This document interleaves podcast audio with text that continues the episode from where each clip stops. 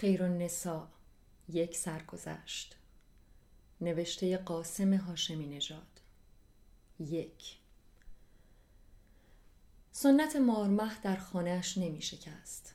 از زمانی که شو کرده بود به سیدی آس و پاس اما ساده دل روز اول هر ماه کودک نابالغی از آشنایان و خوشقدم برگ سبزی خانه می آورد به مژده و میمنت ماه نو. ولی صبح آن روز که کودک سپید پوش ناشناس شاخ نارنج دستی و دستی جلد تیماج در خانه را زد کسی از اهل خانه انتظار مارمه نمی برد. حتی او که به سنتی چنان کهن سری سپرده داشت. کودک آشنا انگار به چم و خم خانه از حیات گذشت. راه کچ کرد و تا پای تاقچه رفت. در اتاق عروسی. شاخه شکفته را که برای چنان فصلی عادی نمی نمود زمستان بود. کنار کاسه آب و چراغ و آینه گذاشت و بی حرف جلد تیماج را دست زن داد. زن جوان که سکه همیشه گوشه چهار قدش گره بسته داشت برای پارنج مارمه و آب دندانی حاضر برای شیرینی دهن به نقد همه از یادش رفت. بس که ناشناس گل گیرا داشت. چهره با ملاحت چرده محتابی چشمها درشت سیاه. در دلش افتاد بچم کاشکی به او می برد آنی حواسش رفت به یه جنینی که ناگهان به دردی قلقلک آمیز در دلش می جنبید و از همین نفهمید کی غریب غیبش زد. جلد تیماج را که دست خود دید به هوای کتاب قدسی بوسه زد و نهاد به پیشانی.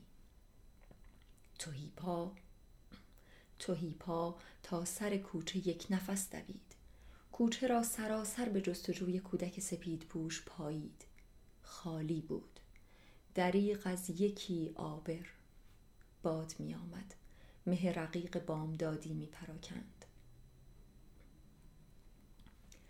لب حوز کلاقی نک به ظرفهای چرب و چیل می‌زد و در خاکستری میجورید که معمولا برای پر و پاکیزه شستن چربی ها مصرف خاکمال می‌شد. کلاق محتاط به دیدن او قدمی عقب نشست.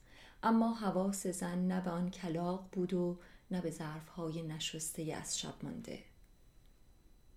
در عروسی تاقچه اکنون جلد تیماج از شگون کم داشت. خیر نسا پیش از هر کار دستی کشیدش به نوازش. چرم سوخته زیر سرانگشتهاش خانه بندی هایی برجسته داشت.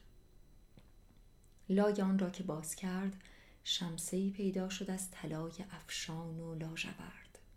خم شد تا بهترک تماشا کند.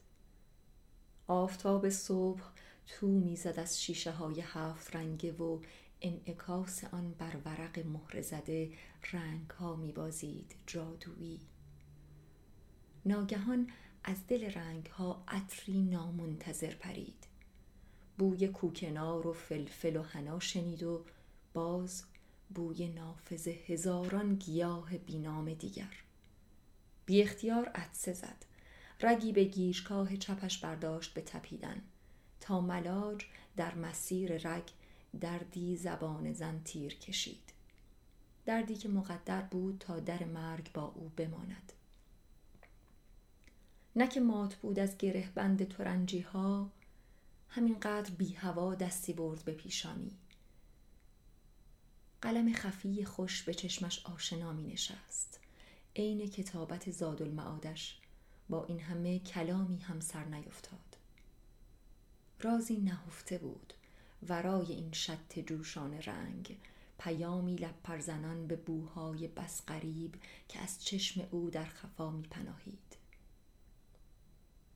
زانوها تا شده از قصه و حیرانی وانشست تسلیم رخوت ر... تسلیم رخوت سرگیجه آور رنگ و بو خیر و نسا که چهار ماه آبستن بود و خسته از آن همه تقلا آنن خوابش برد. به خواب پیری دید نورانی. دل دل کنن قدم پیش گذاشت و پا بی اختیار پس کشید. آبگیری میان او و پیر فاصله می‌داد کران تا کران روشن از نورش. قصهش شد. ماهیان گویا دعوتش به آب می نمودند خوشه های نور در دهن. پیر پانهاده بر گرده دو ماهی آب می برید می آمد تا این سوی کرانه. خیر نسا پیش پای پیر لب آب زانو زد. دامنش گرفت و بیتاقت از غم نادانی و ناتوانی گریست. زار زار. پیر مشتی آب به صورتش زد. به لبخندی نوازشگر دلقرسیش داد. انگشت اشاره میان دو چشمش کشید. دوباره سوار بر مرکب لغزانش می‌رفت.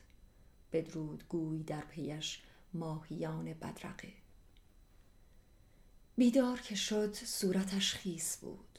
از اشک و درد در سر و جلد تیماج هنوز بر دامن.